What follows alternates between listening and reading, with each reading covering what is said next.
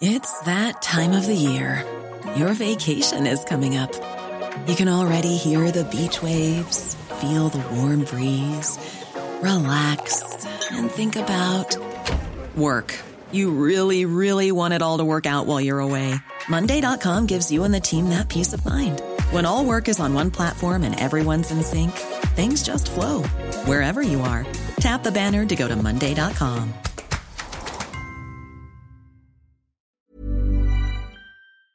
Donc c'est un groupe euh, divisé en deux, un groupe affaibli, un groupe euh, de jeunes en majorité hein, qui comptaient encore une fois ce soir montrer leur euh, protestation contre cette réforme des retraites.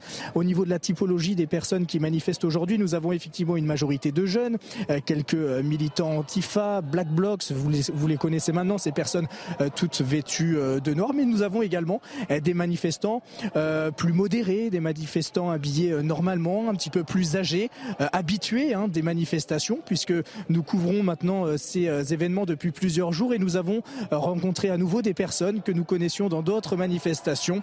Donc c'est véritablement une manifestation sauvage, mais organisée, encore une fois, grâce à l'appel des réseaux sociaux lancés il y a quelques heures, quelques, quelques jours. Nous avons pu discuter avec un, manifestant que nous avons reconnu des autres, des autres jours. Ce dernier nous a dit qu'effectivement, la place de la Concorde était une mauvaise solution pour pouvoir manifester sauvagement, puisque depuis les actions de jeudi dernier, cette place de la Concorde est totalement quadrillée par les forces de l'ordre. Encore tout à l'heure, nous y sommes passés. Cette place de la Concorde en face de l'Assemblée nationale, en bas des Champs-Élysées, est totalement quadrillée par les forces de l'ordre, CRS et gendarmerie. Les personnes qui veulent y pénétrer doivent montrer patte blanche. Les touristes ayant des gros sacs à dos doivent les ouvrir pour montrer à ces forces de l'ordre s'ils représentent un danger ou non. Résultat, ces manifestants ont décidé d'arriver ici à Châtelet-Léal, un, coin pour eux, a priori, en tous les cas, c'était leur volonté, c'était un, coin, selon eux, euh, plutôt sûr, un coin plutôt pratique pour pouvoir échapper aux forces de l'ordre, puisque vous avez de nombreux bosquets, de nombreuses petites rues alentours, mais finalement, au bout de 10 minutes seulement de, marche, ce cortège s'est fait euh, piéger, en quelque sorte, dans cette rue adjacente euh, de Châtelet-Léal.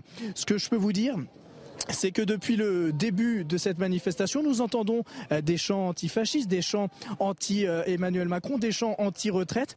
Et pour la première fois, étant donné que les forces de l'ordre, qui sont quand même à il faut le reconnaître, ont tenté de, nous, euh, nous les journalistes, de nous, exfiltrer de cette, manifestation. Euh, ces personnes, ces manifestants ont demandé aux forces de l'ordre de nous laisser filmer en scandant euh, laisser filmer les journalistes. C'est inédit. Est-ce que ça montre peut-être un changement d'opinion sur, sur les journalistes? Nous ne le savons pas. Mais en tout cas, ici, la, la situation reste figée à côté de Châtelet-Léal. Merci beaucoup Augustin pour toutes ces précisions. Augustin Donadieu en direct donc du Forum des Halles à Paris. Vous le vivez euh, depuis la fin de soirée 18h sur euh, CNews. Un nouveau rassemblement, quatrième rassemblement euh, spontané. On continue d'en parler dans Face à Rioufol, bien évidemment ce soir avec Yvan Rioufol. Bonsoir mon cher Yvan. Bonsoir. Avec vous ce soir Véronique Jacquier. Bonsoir Véronique. Bonsoir à tous. Peut-être un mot pour commencer sur ces images. Quatrième rassemblement spontané Yvan à la veille d'une journée décisive pour le gouvernement, le débat sur les, motions de censure et cette interrogation également ce soir, le gouvernement, selon vous, est-ce qu'il peut tomber demain? Ah ben, on n'en sait rien, bien entendu. Mais oui, si cette motion de censure est votée, le gouvernement tombe par définition. Mm. Non seulement le gouvernement tombe par définition, mais il est possible également qu'il puisse y avoir une dissolution à la suite. C'est-à-dire que les Français soient amenés à trancher ce débat-là. Car ce que nous vivons là est une crise de la démocratie. Et cette crise de la démocratie ne se tranchera que en fonction de la souveraineté du peuple sous du euh, juge ultime. Et pour l'instant, le juge ultime s'est prié de se taire. Et donc, il y a eu une énorme maladresse dont, tout le monde convient aujourd'hui à avoir eu recours à ce 49-3 alors même que le président de la République avait dit qu'il voulait le débat. Et ce 49-3 a montré précisément quelle est la faille de cette démocratie. Mais c'est une faille qui est ancienne, on va y revenir tout de suite, cette faille de la démocratie, mm. qui, a, qui en l'occurrence a fait en sorte que les députés ont été sommés de se taire parce qu'ils allaient voter contre la réforme. Et donc c'est ceci qui est insupportable. Euh, alors il ne faut, il faut pas se méprendre sur ce que l'on voit dans ces manifestations. C'est tout à fait résiduel pour l'instant. Et ce sont des manifestations spontanées dans lesquelles les syndicats d'ailleurs ont perdu la main parce que ce sont là euh, des, visiblement des gilets jaunes ou des reliquats de gilets jaunes, enfin avec beaucoup d'extrême gauche. Parce que je, dis gilets jaunes parce que j'entends les chants des gilets jaunes, enfin qui ont mm. été repris par l'extrême gauche qui avait repris le mouvement initial des gilets jaunes. Mais on peut s'attendre effectivement à ce qu'il y ait des sortes de petites non pas des guérillas urbaines, parce que c'est très paisible pour l'instant, mais enfin des petites manifestations spontanées urbaines comme ça qui viennent déstabiliser aux quatre coins de Paris les forces de l'ordre, avec éventuellement des recours à la force, à la violence, parce qu'en effet, c'est Parmi ces gens-là, il y a quand même également beaucoup de black blocs, beaucoup de casseurs. Enfin, on en a vu les dégâts euh, très précédemment. Je vous propose, Yvan, justement, dans un instant, de revenir sur le rapport des Français à la politique. Sont-ils fâchés Visiblement, oui, à la fois quand on voit ces images, mais il y a aussi un, récent sondage qui a été publié euh, dans Le Monde. Vous allez nous éclairer justement sur cette question-là. Mais avant, peut-être, Véronique Jacquier, euh, votre réaction à, ces images à la veille, je le disais, de, de cette journée décisive pour le gouvernement avec cette motion de censure et peut-être un gouvernement qui pourrait tomber. Alors ce ne sont pas euh, les personnes qui sont rassemblées ce soir de toute façon qui vont influencer le, gouvernement ou qui vont euh, influencer les députés qui vont voter demain. Ce qui me paraît intéressant dans la motion de censure, bien entendu, c'est que on a le sentiment que le climat mortifère initié par cette réforme des retraites fait bouger les lignes, c'est-à-dire que l'on voit vraiment l'explosion définitive du front républicain avec lequel on nous a bassiné pendant des années, euh, puisque la motion portée par Charles de Courson, qui est maintenant député Lyotte, a les voix de la Et à la fois du Rassemblement national et ça n'émeut plus personne. C'est-à-dire ceux qui ne veulent vraiment pas de cette réforme disent oui, oui, mais chic, chic, ils sont tous ensemble pour pourquoi pas faire tomber ce gouvernement. Et encore une fois, ce sont les républicains qui vont être faiseurs de roi. Donc on se rend bien compte qu'on est dans une crise de régime, dans une crise politique, euh, que Emmanuel Macron doit reprendre la main, soit parler aux Français, soit effectivement initier un référendum, euh, soit faire, euh, soit initier une dissolution. Euh, même si ça va être compliqué pour lui parce qu'il ne va pas trouver de, de, de majorité. De toute façon, il n'aura pas de majorité. Et puis même s'il y avait dissolution, avec qui, euh, avec qui constituerait-il un, un, nouveau gouvernement? Et même s'il y avait remaniement, euh, à, sur quel personnel politique pourrait-il s'appuyer? Donc on est dans une crise politique majeure. Ces images, pour moi, euh, ne changent pas la donne, mais elles témoignent bien entendu d'un climat éruptif avec une minorité euh, qui vient de l'ultra-gauche, qui est malheureusement très active et qui nuit de toute façon à l'image de la France parce que ces images-là, on les voit partout dans le monde et c'est désastreux. Là aussi, on y reviendra sur les, manifestants et des manifestants parfois jeunes, Yvan. Mais avant cette question, je le disais, les Français, on s'en doute, ils sont fâchés euh, avec la politique. C'est d'ailleurs ce que euh, révèle une étude OpinionWay qui a été publiée jeudi dans Le Monde. La confiance dans le politique, elle est au plus bas, hein, mon cher Yvan. on, en, a encore une fois cette démonstration avec cet usage du 49.3 qui est un déni de démocratie. Ça a été dit par beaucoup de commentateurs, mais c'est vrai, c'est un déni de démocratie dans la mesure où le gouvernement a sommé les députés de se taire. Le gouvernement n'a pas voulu entendre que les députés puissent refuser cette, cette réforme. Or, si naturellement cette réforme avait tous les, toutes les euh, les députés étaient tout à fait en droit de refuser naturellement une réforme mal bâtie. On y reviendra peut-être tout à l'heure. Et donc ce déni, ce déni de démocratie peut être vu également comme une sorte de bras d'honneur. Nous avions parlé des bras d'honneur qui commençaient à s'installer au cœur de la République. D'ailleurs, j'avais annoncé que ce bras d'honneur serait celui du 49-7 parce que euh, déjà il était visible dès la semaine mm. dernière qu'il y avait une, une, incertitude auprès des républicains qui n'avaient pas envie de cautionner à ce point une réforme mal faite.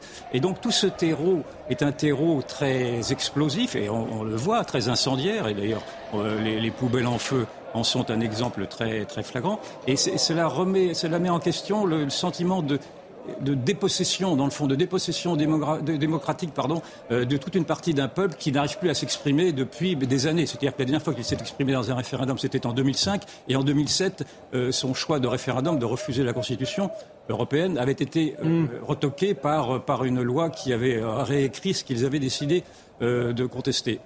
Donc voilà, nous sommes dans ce contexte-là. Et c'est dans ce contexte-là, en effet, qu'a été publié le même jour d'ailleurs que le 49-7, mais c'était un hasard de calendrier, sans doute, euh, cette étude de la Fondapol pour euh, le, le c'est-à-dire le, Centre de recherche de Sciences Po, qui montre qu'en effet, les Français sont fâchés, terriblement fâchés avec la politique et qui, disons, un sentiment de méfiance qui est généralisé. Alors, sentiment de méfiance vis-à-vis de l'Union européenne, sentiment de méfiance grandissant vis-à-vis du président de la République, 27% des gens maintenant ne lui font confiance simplement, sentiment de méfiance vis-à-vis des partis politiques, 5 ou 6% des gens soutiennent ou font confiance aux partis politiques, sentiment de méfiance vis-à-vis même des propres concitoyens eux-mêmes, donc une société totalement éclatée et, et deux tiers ce qui est le plus grave dans ce sondage, c'est que les, ce qui explique ce qui va se passer là, c'est-à-dire que parce que ce qui se passe là n'est pas, pas simplement superficiel, il y a une raison très profonde, c'est que les deux tiers aujourd'hui des Français estiment que la démocratie ne fonctionne plus. Les deux hmm. tiers des Français, ce qui est énorme. Vous avez des sondages similaires, par exemple, en Allemagne, c'est 40% simplement des Allemands sont déçus de la démocratie,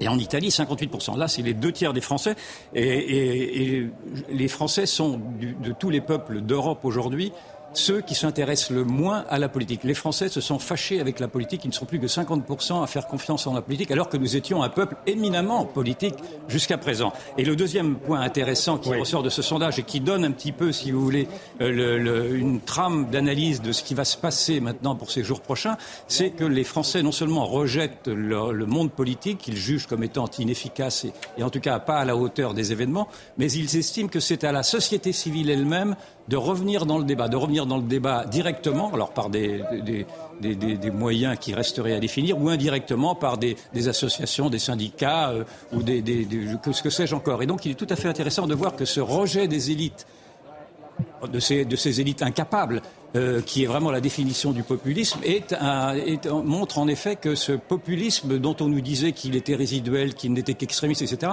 est quelque chose qui s'installe au cœur même également de cette contestation d'une démocratie confisquée. Et alors on va en voir les, conséquences, mmh. mais euh, cela, cela, euh, cela pourrait naturellement laisser comprendre qu'il y aurait euh, une démocratie euh, en danger par ce populisme, parce qu'on nous dit que ce populisme-là serait suscité par une extrême droite, sauf que euh, cette même étude du fond, de la Fondapol montre qu'au contraire, si les Français sont réceptifs à cette définition du populisme, c'est-à-dire qu'ils rejettent une, une, une, élite incapable, mais qui, qui ne rejettent pas l'élite en règle générale, bien sûr, en revanche, les Français sont tout à fait attachés à la démocratie. Ils sont une grande majorité à refuser l'homme l'homme fort, la refusé l'homme, l'homme providentiel et l'homme qui pourrait être l'homme euh, tyrannique dans le fond. Alors, je vous poserai la même question dans un instant, Véronique Jacquier. Euh, vous annoncez souvent, mon cher Yvan, un temps révolutionnaire pour parler de notre époque. On voit ces images d'ailleurs euh, plutôt calmes hein, au Forum des Halles en direct. Donc, à Paris, est-ce que c'est ce que l'on vit depuis des semaines, ce temps révolutionnaire que, Bon, c'est vrai que c'est vrai que j'annonce souvent cette révolution parce qu'on a, on a le sentiment de vivre une période pré-révolutionnaire, voire révolutionnaire. Pour l'instant, naturellement, nous ne sommes pas dans une révolution, mais nous sommes déjà dans une révolte et nous sommes déjà effectivement dans une crise de régime. Et nous sommes dans une révolte qui a quand même des ressorts qui pourraient être pré-révolutionnaires dans la mesure où aujourd'hui cette, euh, cette grande maladresse qui a été de faire usage du 49.3 élargit le cercle des mécontents. C'est-à-dire que non seulement la révolte d'aujourd'hui est une révolte sociale à travers la, la contestation des retraites, mais c'est devenu une révolte politique, une révolte démocratique précisément par le fait que vous avez toute une partie d'un peuple oublié qui réclame également sa voix au cœur du débat démocratique. Et donc cela élargit le périmètre qui avait été réduit, euh, et je l'avais beaucoup critiqué à travers la contestation des retraites, qui avait été réduit à, des, processions euh, de, de, partis progressistes, de syndicats progressistes, des partis de gauche qui excluaient de leur mouvement toute une partie précisément euh, de, la frange dite euh, incommodante, qui, qui, notamment du Rassemblement national. Voilà encore une autre grave crise de la démocratie, d'ailleurs, de, de, de voir que les partis politiques eux-mêmes refusent de constater que les 42% qui ont voté pour Marine Le Pen font partie du spectre politique. Eh bien, là, aujourd'hui, le spectre s'élargit. Alors, je ne sais pas du tout si, naturellement, tous les Français maintenant vont se reconnaître quand même dans cette dans cette grave atteinte qui a été portée à la démocratie parlementaire, même si, encore une fois, cette atteinte est constitutionnelle, on est bien d'accord avec tout mm. cela. C'est le, le, centième euh, 49.3 euh, qui a été, qui a été euh, imposé depuis la Ve République, et tout ceci est dans les normes, on est bien d'accord. Mais simplement, ça, ça, se fait avec, dans un contexte, encore une fois, totalement inflammable et qui, qui montre que, quand même que le gouvernement aujourd'hui est, est totalement déconnecté. Alors la première pour moi, le premier, le premier acte, si je voulais, d'une possible révolution française avait été euh, cette, euh, cette, survenue des Gilets jaunes il y a quatre ans. bien évidemment qui était née alors d'une crise fiscale cette fois-ci, mais également qui portait en elle une crise civilisationnelle. C'était toute cette France oubliée, cette France silencieuse qui venait pour porter, en portant un gilet jaune, pour dire qu'elle existait dans le fond et qui était venue jusqu'à Paris sur les Champs-Élysées pour montrer que la province, la France girondine, savait également mener des révoltes, tandis que les, les Parisiens se calfeutraient dans leurs étages en, en s'effrayant de, de, ces gueux-là. Euh, alors peut-être est-ce que l'on va arriver à cette gilet jaunisation, pour reprendre maintenant une sorte de cliché qui est très à la mode dans les commentaires, et, et de voir que ce, cette, l'acte 2 pourrait être prorogé par cette, euh, par cette réforme, par cette contestation démocratique, encore une fois, qui dépasse très largement maintenant, de mon point de vue, mm. les retraites. Il est possible, en effet, que le mouvement s'élargisse à ce point qu'on en arrive à une sorte de, mouvement révolutionnaire qui viendrait, en tout cas, bouleverser les modes de gouvernance, mais il faut aussi se heurter aux évidences. D'abord, c'est que pour l'instant, euh, les, violences qui sont commises par ces groupes extrêmes sont très répulsifs. On n'a pas du tout envie de, s'identifier à ceux-ci, d'autant qu'ils s'en prennent maintenant à des élus à leur permanence. Et, euh, euh, donc, je, ne, sais pas si l'apathie générale va être secouée par, ce, moment-là, mais en tout cas, ce qui est amusant à voir, c'est que moi j'étais dès, dès que la, dès que le, le, le, 49-3 a été décidé euh, jeudi, je me suis précipité place de la Concorde par, par instinct pour voir si les gens allaient s'y rendre également. Et en effet, beaucoup de gens, par instinct historique, si vous voulez, se sont rendus dès, dès, dès 16h. J'y étais vers 16h30. Il y avait déjà beaucoup de monde pour essayer de, de de revivre, dans le fond, sur cette place historique-là, qui avait vu euh, Louis XVI être guillotiné d'ailleurs, pour revivre ce que les, grands moments historiques de la France. Et donc, c'est pour ça que je dis que nous vivons un moment, non pas révolutionnaire, ce serait exagéré, mais en tout cas un moment historique qui pourrait devenir révolutionnaire avec tous les excès d'une révolution. En tout cas, moi je me pose une question. Est-ce que la France est réformable dans ce contexte-là? Vous me répondrez dans un instant. Mais je vous pose la, même question, euh, Véronique. Euh, est-ce que vous parleriez un temps révolutionnaire ou aussi que nous sommes en, train de vivre euh, ces derniers jours?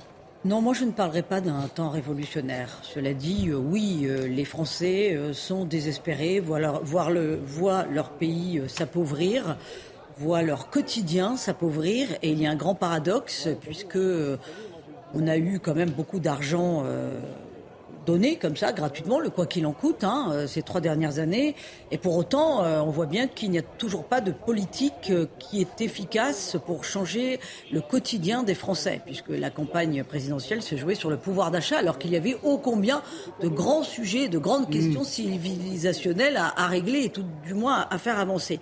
Voilà donc il y a quand même un climat de, de jacquerie mais je ne dirais pas qu'il y a un climat révolutionnaire. En revanche euh, ce qui est vrai et ce qui est une spécificité française, c'est que les Français ne sont pas fâchés avec la politique, mais avec les politiques. Mm. Pourquoi? Parce que le péché original de la Macronie, c'est que, euh, alors c'est surtout Emmanuel Macron d'ailleurs hein, qui est visé, on le voit euh, à travers les. Alors il y a aussi quand même des députés, des élus à travers leur permanence, des menaces de mort, notamment à travers des députés LR également, Agnès Evren qui a été visée aujourd'hui. mais c'est surtout la personnalité du, du, président qui est quand même euh, disons les choses, haïe, et elle l'était déjà au moment des Gilets jaunes. Euh, ce qui se passe, c'est que le péché originel de la Macronie, euh, c'est que ce n'est pas un courant politique qui n'a pas produit d'idées d'ailleurs. On n'est pas capable de dire quelle idée émane hmm. de l'entourage d'Emmanuel Macron ou d'Emmanuel Macron lui-même. C'est un courant qui est purement sociologique et c'est un courant de technocrates qui ne connaît pas le peuple, qui est très loin du peuple et on a donc un gouvernement qui se barricadent derrière les institutions de la Ve République. Donc ça donne quand même ce climat que nous voyons, c'est-à-dire des gens qui descendent dans la rue pour se faire entendre, et paradoxalement un président qui ne se montre plus, euh, qui n'est plus visible, et euh, Elisabeth Borne aussi qui pour l'instant euh, s'efface. Mais le deuxième péché originel de la Macronie, et on le voit à travers ces images, c'est qu'aucune leçon sincère n'a été tirée de la crise des Gilets jaunes. On n'a plus 17 milliards d'euros à donner. On n'a plus de quoi calmer euh, la, la, la, colère euh, des gens parce qu'on est dans une crise qui est encore plus grave euh, que celle d'il y a 3-4 ans. Euh, et puis la dernière chose, c'est que le système politique ne produit plus d'adhésion populaire. On le voit, on est en panne. On est en panne de politique, mais de la façon de faire de la politique, tout simplement parce qu'on a affaire à des communicants et des technocrates. Et pendant ce temps, eh bien, les agitateurs, qui sont pourtant pas très nombreux, les agitateurs d'extrême gauche, bah, prennent la main sur le terrain. Et effectivement, on le voit sur ces images euh, en, direct du Forum des Halles à Paris, euh, des, jeunes plutôt, et des jeunes qui se réclament du communiste. C'est ce que vous avez remarqué. On va y revenir dans un instant. Mais, mais cette question, la France, est-ce qu'elle est, elle est réformable ou pas? On a le euh, sentiment que c'est impossible. En l'état actuel des choses, elle ne l'est plus. Parce mm. qu'en effet, ce que l'on voit apparaître, c'est une oligarchie. C'est-à-dire, c'est une un petit groupe de personnes qui s'est accaparé le pouvoir, une sorte de caste qui rejette, quoi qu'il arrive, les expressions du peuple. Or, la, la démocratie, c'est bien l'expression du peuple, le gouvernement du peuple par le peuple pour le peuple. Il faut peut-être revenir à cette définition essentielle. Donc, je pense qu'en effet, la, la France n'est plus réformable en l'état et que si, si malgré, malgré, tout Macron arrive à faire passer cette réforme, si la motion de censure est rejetée, ce sera une victoire à la Pyrrhus bien sûr, d'autant qu'en plus Macron a très mal défendu euh, le jour même où il justifiait le 49.3, il a très mal défendu cette réforme des retraites en disant que c'était une réforme qui était urgente car elle était faite pour, je le cite, parce que les risques financiers et économiques étaient trop grands. C'est-à-dire que c'est une réforme, et on l'avait déjà dit ici, qui est faite pour rassurer les marchés financiers, qui est faite pour rassurer, rassurer ceux qui nous font crédit, qui est faite pour rassurer l'Allemagne, qui, qui, assure effectivement également notre stabilité dans nos taux d'intérêt à pour l'instant 3%, ce qui est déjà énorme. Mais mmh. on peut quand même faire cette objection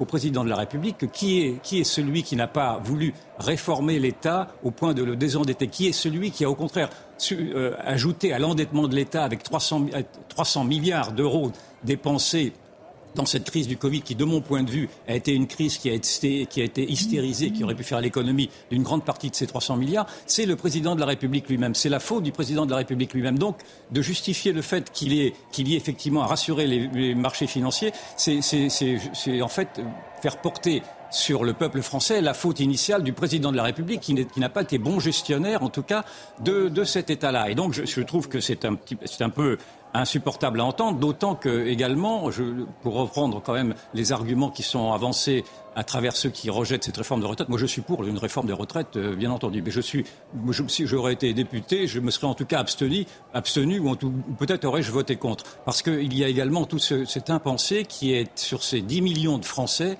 qui ne travaillent pas, qui sont écartés du travail, qui ne veulent pas travailler ou qui, en tout cas, vivent sur le dos des autres. Et ces 10 millions de Français, on pourrait d'abord les, les, inciter à revenir dans le, dans le monde du travail avant que de penser à vouloir plumer encore davantage les 27 millions de ceux qui travaillent pour les 67 millions qui restent. Enfin, vous voyez, donc il y a eu, ou les 23 millions, je ne sais plus mmh. exactement. Donc voilà, il y a toute, toute cette euh, irritation de l'opinion qui me fait dire que le, le, effectivement la réforme, toute réforme aujourd'hui me paraît impossible, que le président de la République est condamné. Alors on dit qu'il va sans doute parler lundi ou mardi, mais parler pour, pour dire quoi? Si c'est pour refaire une politique de la communication comme il l'avait fait après les Gilets jaunes. Ça passera peut-être pas. Avec, des, avec des grands débats qui ne, qui, ne, qui ne, résoudront rien, je pense que ça, ce sera tout à fait contre-productif.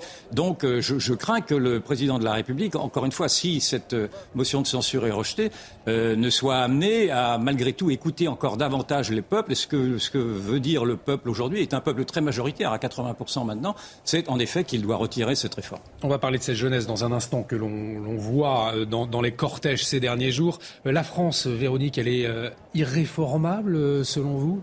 Non, bien entendu, elle est tout à fait réformable. La France, il suffit juste du courage, mais un vrai courage de la part de nos hommes politiques. Là, on se rend bien compte qu'on n'a pas affaire à des hommes euh, qui sont à la hauteur de la constitution de la Ve République euh, et des, les habits sont trop grands pour, euh, pour la classe politique actuelle.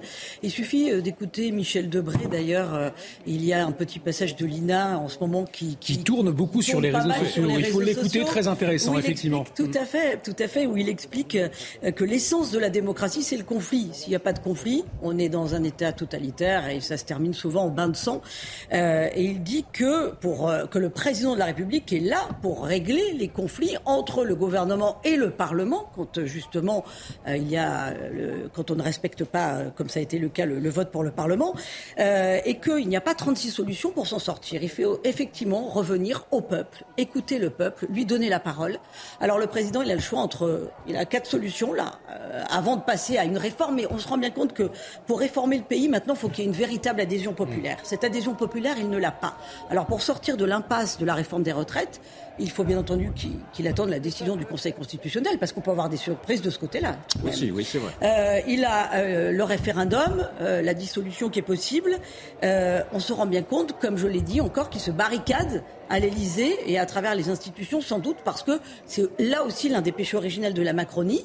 Depuis six ans, il a peur du suffrage populaire, tout simplement. On avait déjà évoqué ces questions avec euh, Yvan au moment des Gilets jaunes. Voilà, il a peur de la rue, il a peur de, ce bon sens peut-être populaire. Si vous nous rejoignez euh, dans Face à Rioufol, donc nous suivons les, événements en direct du Forum des Halles, quatrième rassemblement euh, ce soir. Euh, on continue d'en parler avec vous, Yvan Rioufol, avant de recevoir votre invité. Ce sera à 20h30. On ira retrouver Augustin Donadieu pour voir l'atmosphère, pour sentir l'atmosphère qu'il y a sur place. ce que vous avez remarqué, Yvan, c'est que dans ces manifestations contre les réformes des retraites, vous avez été surpris par ces jeunes, beaucoup de jeunes qui se réclament du communisme notamment Alors, est-ce que ça, vous inquiète, cette, cette, jeunesse qui se réclame du communisme? Et comment? Alors, Passe encore quand ce sont des vieux 68 arts qui se retrouvent et qui chantent l'international comme au bon vieux temps. On se dit, dans le fond, ce sont des nostalgiques qui n'arrivent pas à changer. Et on peut excuser ça. Mais jeunes, ça vous inquiète davantage?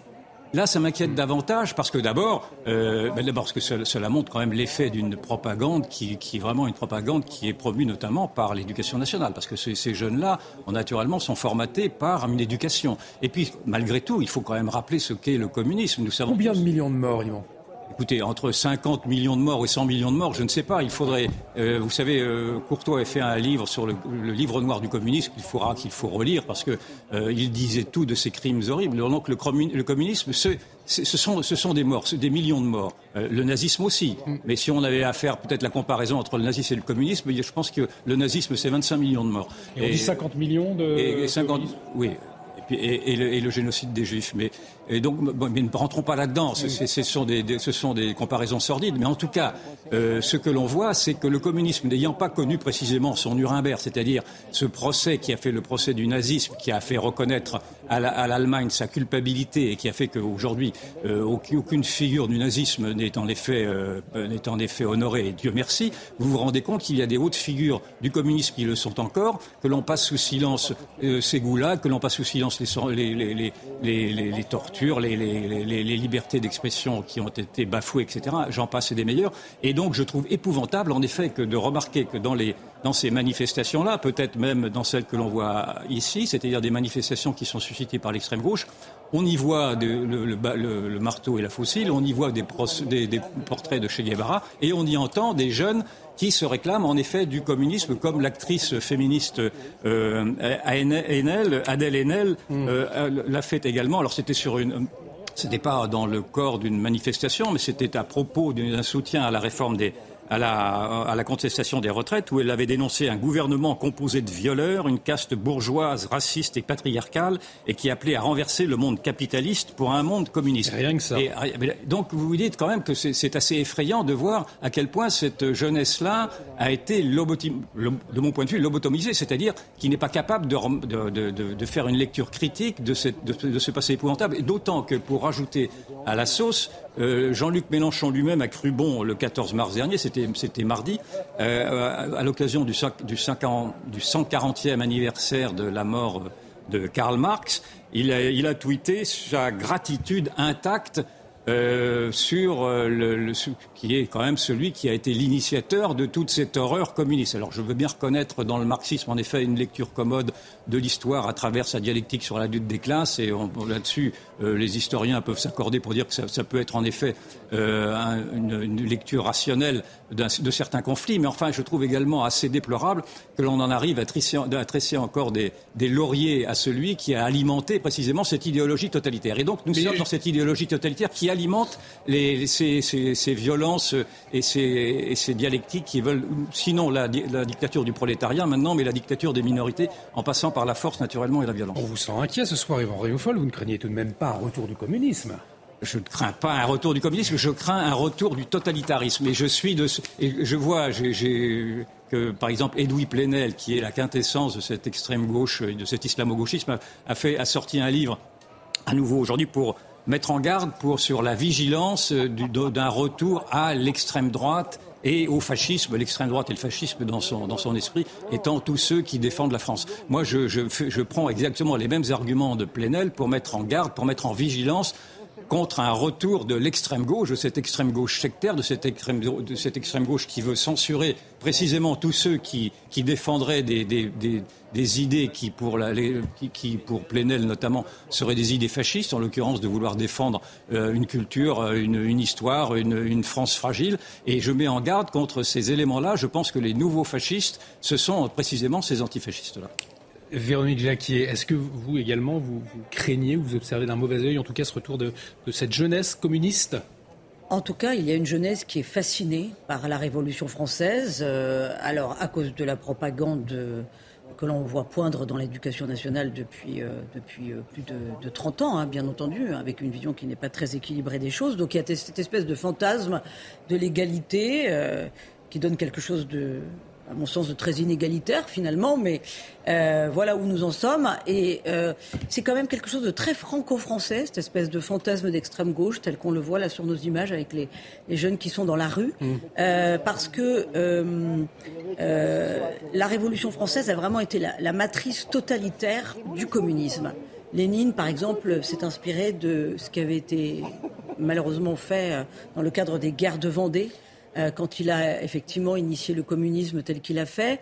Euh, Pol Pot est venu étudier en France et avait très très bien étudié la Révolution française avant de faire des milliers de morts dans son pays, le Cambodge. Donc on a cette matrice fantasmatique purement française qui malheureusement nourrit cette jeunesse telle qu'on la voit actuellement dans la rue. Alors le drame aussi de la France, c'est qu'on n'a pas fait le Nuremberg du communisme hein, de toute façon, hein, c'est-à-dire qu'on continue à, à, à magnifier euh, une certaine forme de totalitarisme euh, à l'école, lors des études. Et puis n'oublions pas que l'intelligentsia française en 1953 a, ça a été une pluie d'hommages lors des obsèques de, Staline.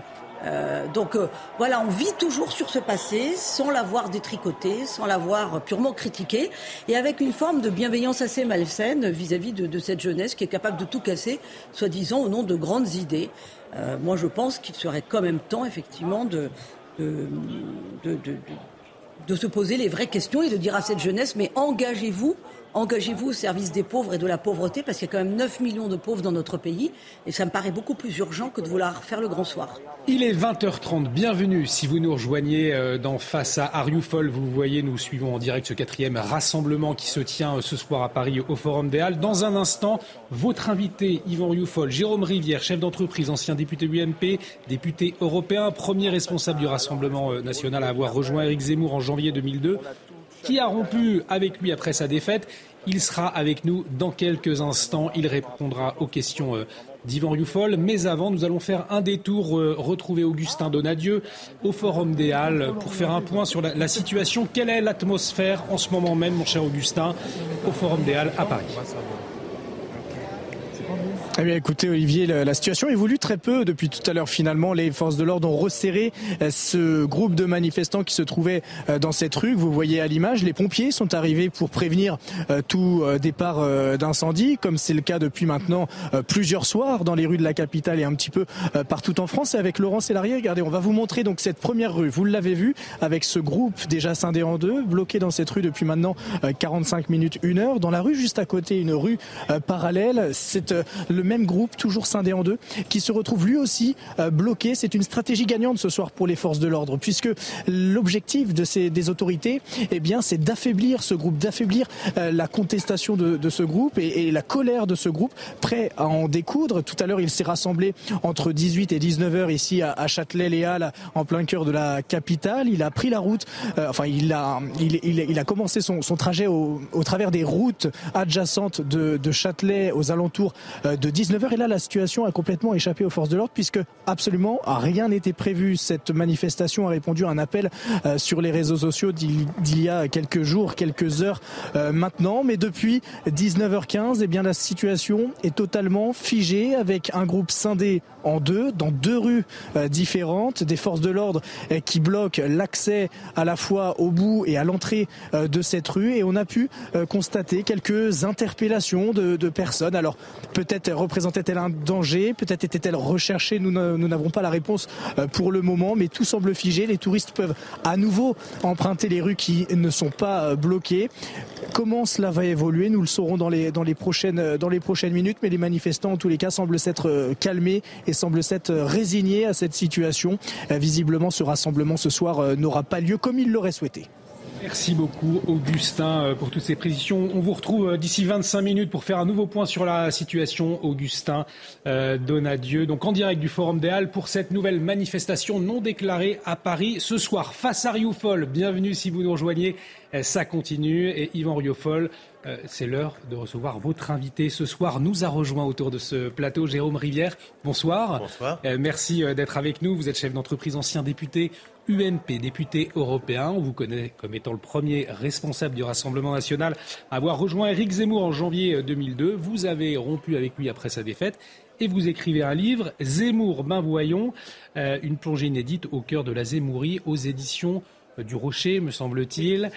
Yvan, vous répondez aux questions d'Yvan Rioufol dans un instant, mais avant cette question, Yvan, pourquoi ce choix d'avoir invité ce soir Jérôme Rivière? Je pense qu'il est temps aujourd'hui d'analyser, avec tous les documents que l'on peut avoir à notre disposition, la fulgurante ascension d'Éric Zemmour, qui a côtoyé à un moment le, deuxième tour. Il ne faut quand même pas l'oublier. Il était à près de 20% dans les sondages. Il a pu même s'imaginer, j'imagine, euh, président de la République, et puis qui s'est effondré euh, honorablement jusqu'à 7%, mais effondré malgré tout euh, après, après l'invasion de l'Ukraine par la Russie. Donc Éric Zemmour a, fait, a publié son, son, livre document que je recommande jeudi. De, je n'ai pas dit mon dernier mot, dans lequel il explique, avec une vision très journalistique, précisément son parcours politique et qui, dans lequel il explique également quelles ont été, selon lui, les raisons de sa chute. Pour lui, les raisons de sa chute tiennent en fait à l'hostilité des médias et, à la, et précisément à cette, euh, cette guerre déclenchée par la Russie.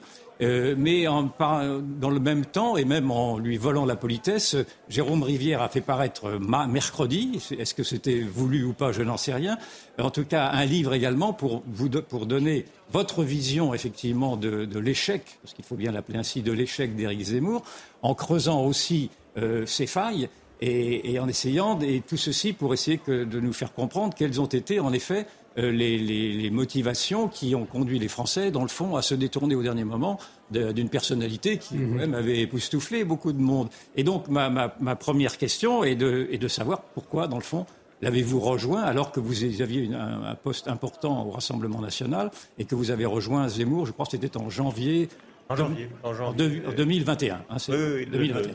non, 2022, au tout début. 2022, pardon, au moment de la... 2022, pardon, excusez-moi. 2022. Non, mais c'est... D'abord, merci de, de, de, cette invitation. Euh, vous avez la gentillesse de le rappeler. Effectivement, lorsque je rejoins Éric Zemmour, je suis le président du groupe du Rassemblement national au Parlement européen. À l'époque, c'est le seul groupe parlementaire. On est 23 députés.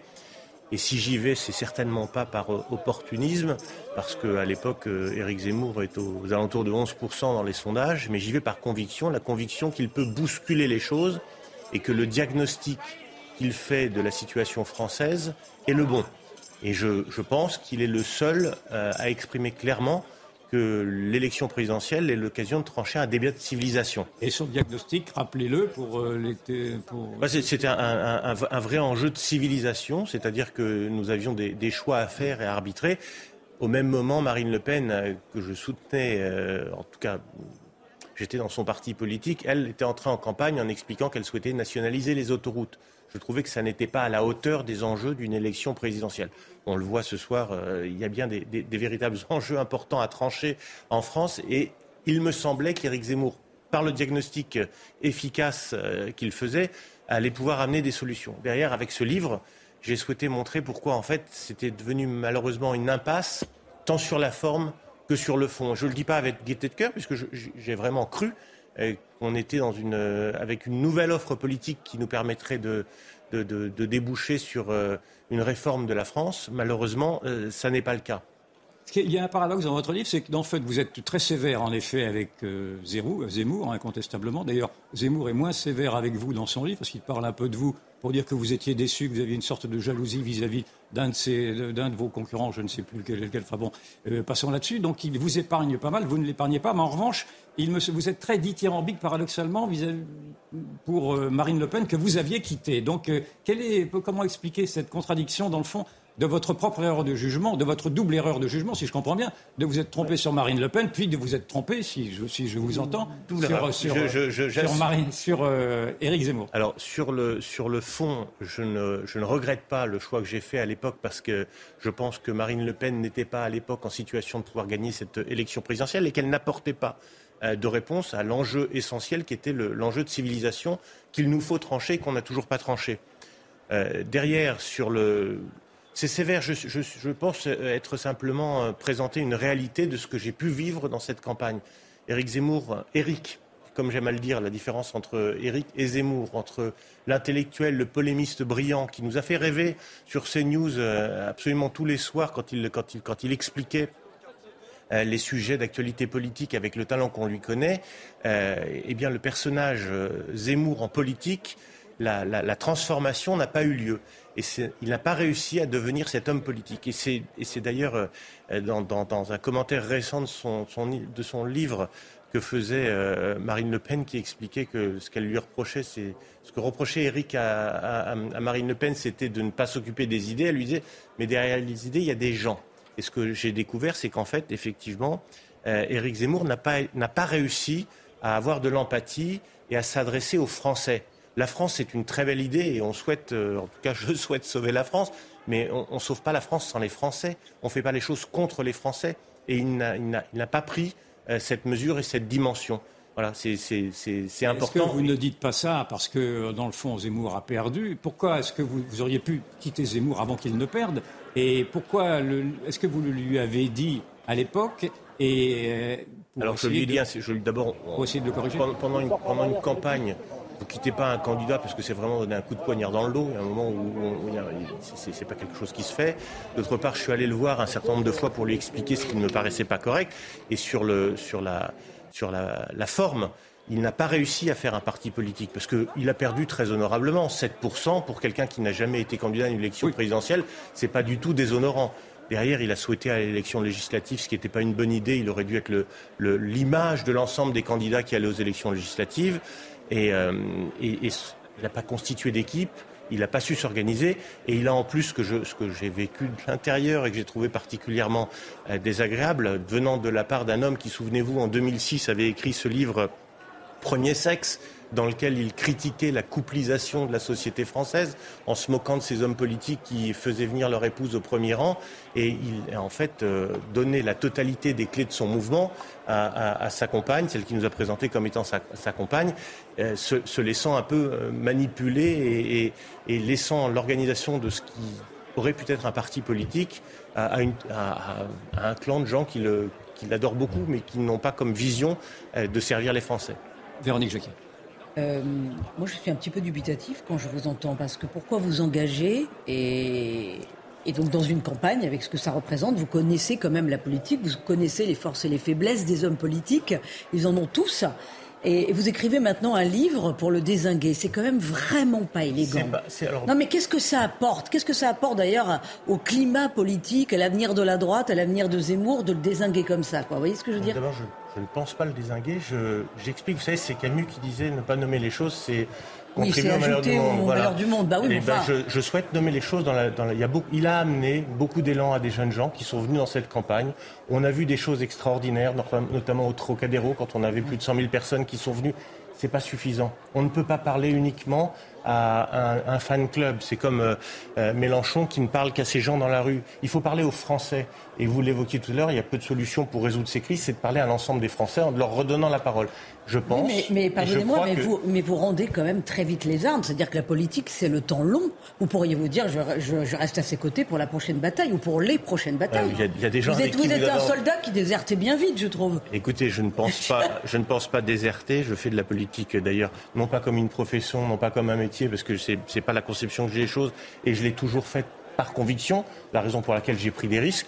Si je prenais pas de risques et si je voulais euh, accompagner quelqu'un dans une situation confortable, je me taisais et je restais euh, patron de mon groupe au, Parlement européen. La réalité, c'est que je fais les choses de façon entière.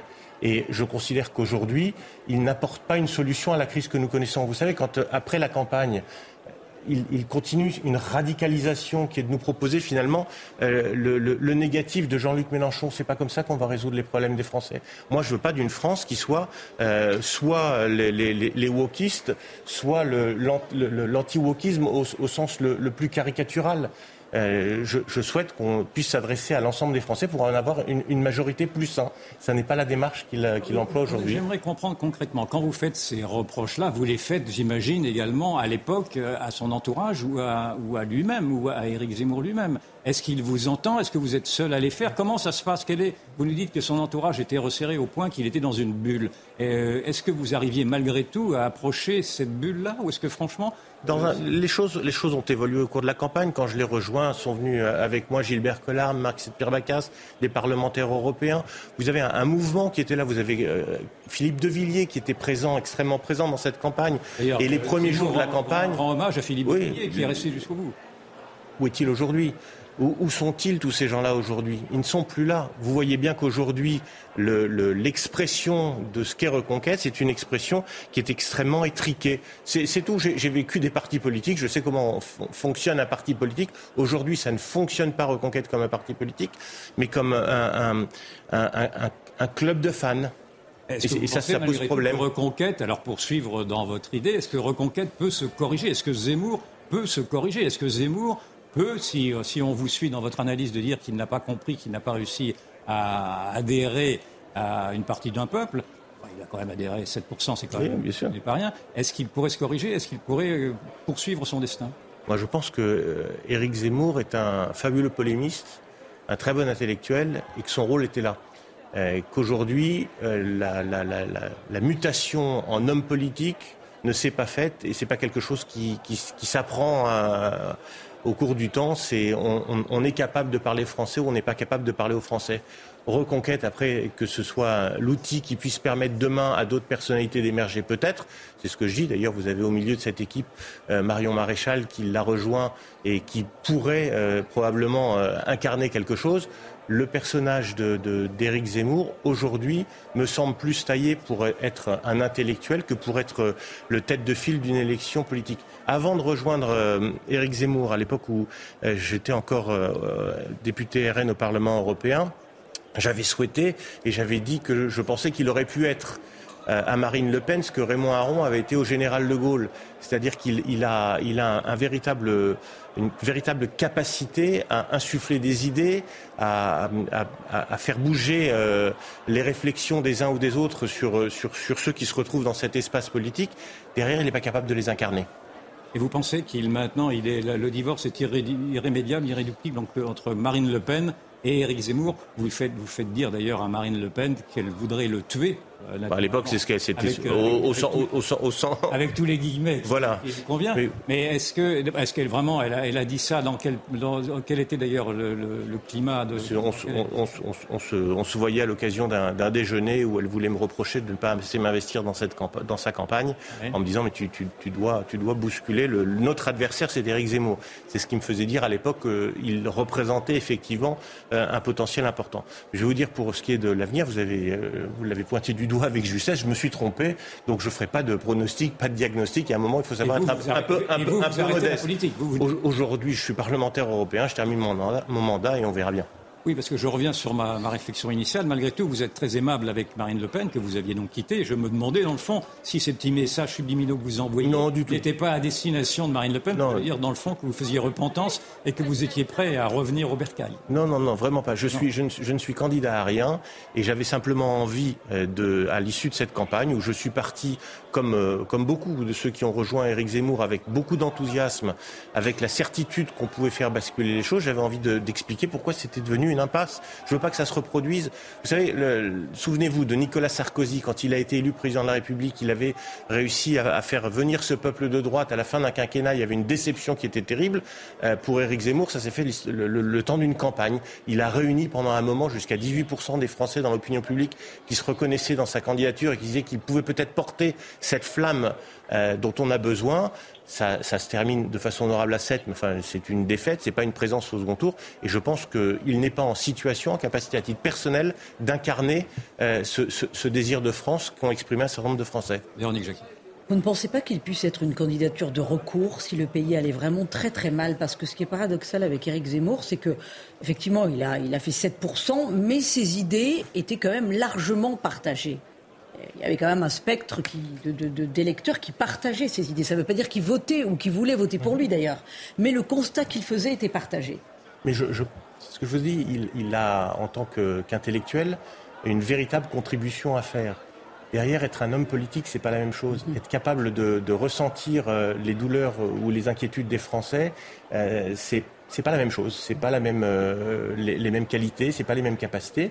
Et j'ai découvert à travers euh, ces, ces, ces, moments de campagne, qui sont des moments intenses, c'est pas son point fort.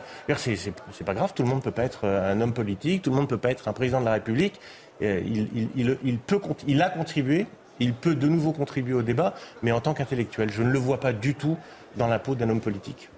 Vous décrivez dans votre livre une, scène qui a été contestée d'ailleurs par Jordan Bardella, dans laquelle vous, faites dire à Jordan Bardella qu'il serait prêt, dans le fond, à quitter Marine Le Pen pour rejoindre Éric Zemmour si les sondages de l'époque s'effondraient de telle manière qu'ils dépasseraient les, les 6%, et qu'à 6%, euh, Jordan Bardella, donc proche de Le Pen, vous aurait dit, ben, dans ces cas-là, effectivement, on dira à Marine Le Pen de se retirer pour laisser la place à Éric Zemmour. Est-ce que cette, cette scène est contestée par euh, Jordan Bardella? C'est logique qu'il la conteste. Je, confirme et je signe. Mais il y, a, quelques jours, il y a quelques jours, il a pris des, libertés au Parlement européen en allant euh, applaudir euh, le président Zelensky et expliquant quelques jours suivants dans le dans, un quotidien que la position du RN évoluait entre la Russie et l'Ukraine, marquant une différence avec Marine Le Pen. Il y a eu d'ailleurs beaucoup de commentaires sur le fait que c'était une façon, et c'était la première fois qu'il se marquait de façon différente.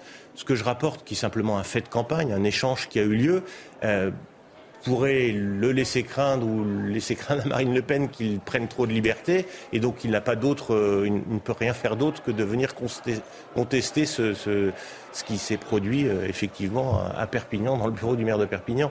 Hein, L'inquiétude existait, vous savez, les, les, les les parlementaires européens s'interrogeaient à savoir euh, mais que se passe-t-il si euh, la différence entre entre Éric Zemmour on était à quel c'était c'était c'était lorsque lorsque la montée de d'Éric Zemmour était Vous étiez encore au Rassemblement national J'étais encore au Rassemblement national. Oui, après j'ai plus on ne s'est plus parlé avec euh, Ah oui, c'était la rupture parlementaires. C'était avant la c'était avant la rupture exactement. Et quand vous quand vous passez le pas quand, quand vous quand vous quittez le Rassemblement national, vous êtes le premier du Rassemblement national à le faire. Qui vous suit ensuite alors? Gilbert Collard trois jours plus tard, et Maxette Pierre Bacas, député européen, qui est aussi venu, et, un peu plus tard, euh, Stéphane Ravier, le sénateur de, Marseille. Il y a eu un et, tout cela sont restés chez, euh, chez Zemmour? Gilbert Collard est parti, Maxette Pierre Bacas est, parti, Stéphane Ravier aujourd'hui est resté à, Reconquête, on l'aperçoit régulièrement euh, dans des manifestations de Reconquête. Mais vous avez même ceux qui étaient là avant que des politiques plus, traditionnels les rejoignent. Je pense à, Frédéric Poisson, euh, président du mouvement VIA, qui était euh, candidat euh, aux primaires des, Républicains, qui avait rejoint Éric Zemmour, qui était très vocal. On l'entend plus beaucoup aujourd'hui. C'est un peu la même chose avec le président du CNIP, Bruno Nord. où sont-ils? C'est ça la capacité à créer une équipe, c'est de faire monter des gens qui ont sans doute des approches un peu différentes, une vision un peu différente de la politique. Vous, regardez la, façon dont il a traité, et ça c'est un, symptôme, c'est un symbole, c'est la façon dont il a traité euh, euh, Jacqueline Moreau était, était vraiment, c'est pas élégant. Il, a eu besoin d'elle, il était content. Elle était, c'était une des figures des gilets jaunes. Lorsqu'il a fait son premier meeting, il était ravi de pouvoir annoncer qu'elle était là et d'aller dans une émission. Mais d'ailleurs face, face, à vous, Yvan Rieufol, vous dire Jacqueline... Pour les téléspectateurs, Jacqueline Moreau a écrit un livre qui s'appelle Jacqueline qui et il reprend effectivement une réponse que Zemmour m'avait faite quand je lui avais posé la question de savoir s'il avait écouté les critiques que faisait Jacqueline Moreau sur sa, son indifférence supposée au peuple. Voilà, donc c'est la, je pense que ça souligne la personnalité qui est la sienne en politique. C'est une forme de, de mépris. Il a une, il a une très haute opinion de lui-même sur, sur, ses, sur, ses, facultés intellectuelles, ce que je ne lui dénie pas. Ça n'autorise pas, pour autant, ça n'autorise pas pour autant le mépris. D'accord. On, a bien compris que vous étiez déçu, amer. Mais non, pas amer. vraiment, je ne le, je ne le pense pas. Lui reconnaissez pas. Je suis triste.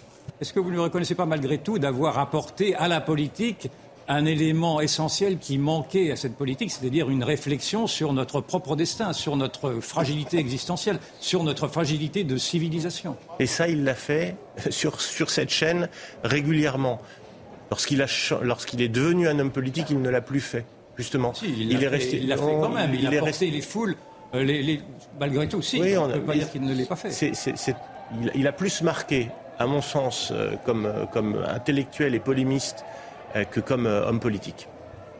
Est-ce que vous pensez que Marine Le Pen, donc, qui a priori n'est pas réceptive à, ces genres d'idées, de, enfin d'idées-là, est-ce que vous pensez que Marine Le Pen puisse s'ouvrir maintenant, euh, ou son entourage, à ces, à ces considérations? Mais Pour gagner, il faudra rassembler. Vous savez, le, projet sur lequel j'ai rejoint Éric Zemmour à l'époque, c'était de, faire ce, ce trait d'union entre les LR et le Rassemblement national. D'ailleurs, symboliquement, au début de cette campagne, dans, des manifestations, sur des plateaux de télé, j'avais la personne du Rassemblement national à ma droite, la personne de, des LR à ma gauche. En fin de campagne, on avait basculé complètement de l'autre côté et on s'était marginalisé par un, excès de radicalité dans, le, dans les propos. Vous savez, quelle était l'utilité de, présenter un, ministère de la remigration quelques jours avant la fin de la campagne? Ça, ne présentait aucun intérêt, si ce n'est d'être... C'était une idée de Pelletier.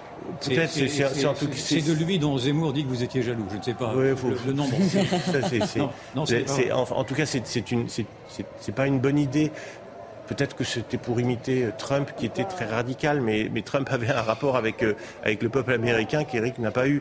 C'est dommage de radicaliser et de caricaturer les belles idées qu'il portait au départ de cette campagne. Euh, quand, Zemmour dit qu'il son échec est dû à l'hostilité des médias et à la guerre en Ukraine, euh, vous contestez cette, analyse L'hostilité des médias, dans ce cas-là, son, succès de départ est, lié à, l'affection que lui portaient les médias.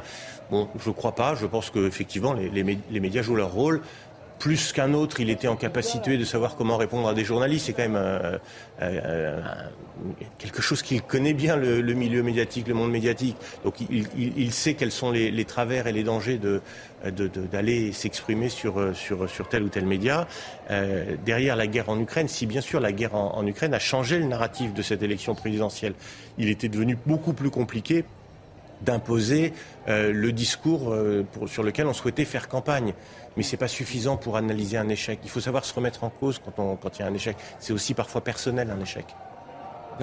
Est-ce que vous ne lui reconnaissez pas quand même le mérite d'avoir euh, décomplexé euh, la droite dans la bataille culturelle qu'elle doit politiquement mener?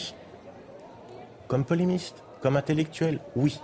Mais, est-ce qu'il a quand même pas ouvert une brèche? Parce qu'on le voit là, l'ADN de Reconquête maintenant, c'est d'être lanceur d'alerte sur le wokisme, sur des sujets de société, sur, euh, eh euh, sur le déclin de la France. Je, vous entends, mais un parti politique, on n'est pas lanceur d'alerte.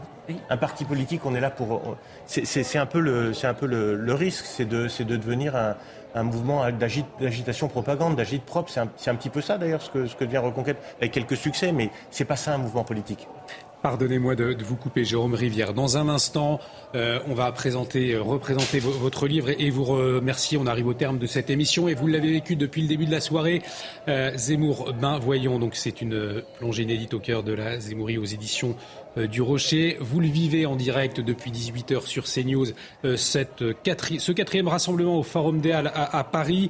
Euh, avant de vous quitter, de vous remercier, on va retrouver Augustin Donadieu sur place. Cher Augustin, dites-nous quelle est l'atmosphère eh bien, l'atmosphère est très, très calme. La situation est en train de se résorber à l'heure où je suis en train de, vous parler. Depuis maintenant 19h15, je vous le rappelle, cette foule qui s'est rassemblée à l'appel des réseaux sociaux à Châtelet-Léal, en plein cœur de la capitale, ce groupe a été scindé en deux par les forces de l'ordre dans leur, dans leur, dans sur leur parcours, dans les rues adjacentes au Châtelet-Léal. Ce groupe euh, est bloqué dans cette rue que vous voyez à l'image depuis maintenant euh, plus d'une heure et demie, presque euh, deux heures, avec des forces de l'ordre au bout et à l'entrée de cette rue. Et depuis, depuis quelques minutes maintenant, nous avons pu discuter avec des personnes qui ont pu s'extirper de ce groupe euh, puisque les forces de l'ordre appliquent une stratégie vraiment, euh, comment dirais-je, euh, au compte-gouttes, c'est-à-dire qu'ils sont en train d'extirper de, ces manifestants au compte-gouttes pour véritablement éviter de, de nouvelles dégradations dans les rues de la capitale. Ce que je voulais vous montrer avec Laurent Sélarié, ce sont ces, cette couverture médiatique internationale assez impressionnante depuis plusieurs jours maintenant que nous couvrons ces événements depuis le déclenchement du 49-3 par Elisabeth Borne des journalistes étrangers très nombreux, des Italiens, euh, des Tunisiens, des Espagnols, des Anglais, euh, qui viennent chaque soir euh, filmer ce qui se passe dans les rues de la capitale. Mais ce soir, les forces de l'ordre semblent véritablement avoir sifflé la fin de la partie pour ce rassemblement sauvage, encore une fois, à l'appel des réseaux sociaux. Merci beaucoup, Augustin Donadieu, pour pour toutes ces précisions. Augustin Donadieu en direct donc, du Forum des Halles à Paris où je vous disais quatrième rassemblement. Un mot, Yvan Rufol, une réaction peut-être la presse internationale qui est là pour 60 ou 100, 100 personnes qui ont mis le feu à une poubelle. Et encore, ce n'est pas sûr. C'est quand même un peu exagéré. Effectivement, moins de monde ce soir. Peut-être un dernier mot, euh, Jérôme Rivière, ce soir. La motion de censure donc, qui doit être votée en quelques mots, quelques secondes. Le gouvernement, selon vous, est-ce qu'il peut tomber? Ben, Je le souhaite. Parce que qu'on soit favorable ou défavorable à la retraite, à la réforme des retraites, pardon, euh, la façon dont le gouvernement a mené, a tenté de mener cette, euh, cette réforme est, invraisemblable, pas acceptable. D'ailleurs, même les LR qui sont favorables à la réforme sont, mécontents de la façon dont c'est fait. Bah, je on ne vote pas la confiance au gouvernement et on, on, on dit au gouvernement qu'il faut, on dit au président de la République qu'il faut une nouvelle équipe. Et en tout cas, une journée à suivre demain sur CNews, journée euh, spéciale. Donc, euh, tout au long de la journée, on, suivra de très près cette motion de censure face à Rioufol. Euh, c'est terminé. Un grand merci, Yvan Rioufol. Une émission à revoir sur notre site www.cnews.fr. Merci, Jérôme Rivière. Je rappelle votre livre, Zemmour Bain c'est aux éditions du Rocher. Merci beaucoup, Véronique Jacquier. Tout de suite, on vous retrouve dans Enquête d'esprit. On parle de quoi ce soir? Saint-Joseph, parce que c'est la Saint-Joseph, euh, le 19 mars, mais comme ça tombe un dimanche, c'est demain, la Saint-Joseph. Saint-Joseph, modèle pour les hommes d'aujourd'hui. Il y a beaucoup à dire. Et ça peut inspirer euh, Saint-Joseph comme figure, effectivement. À 22h, Frédéric Tadei, pour les visiteurs du soir, restez avec nous sur CNews. Excellente soirée sur notre antenne.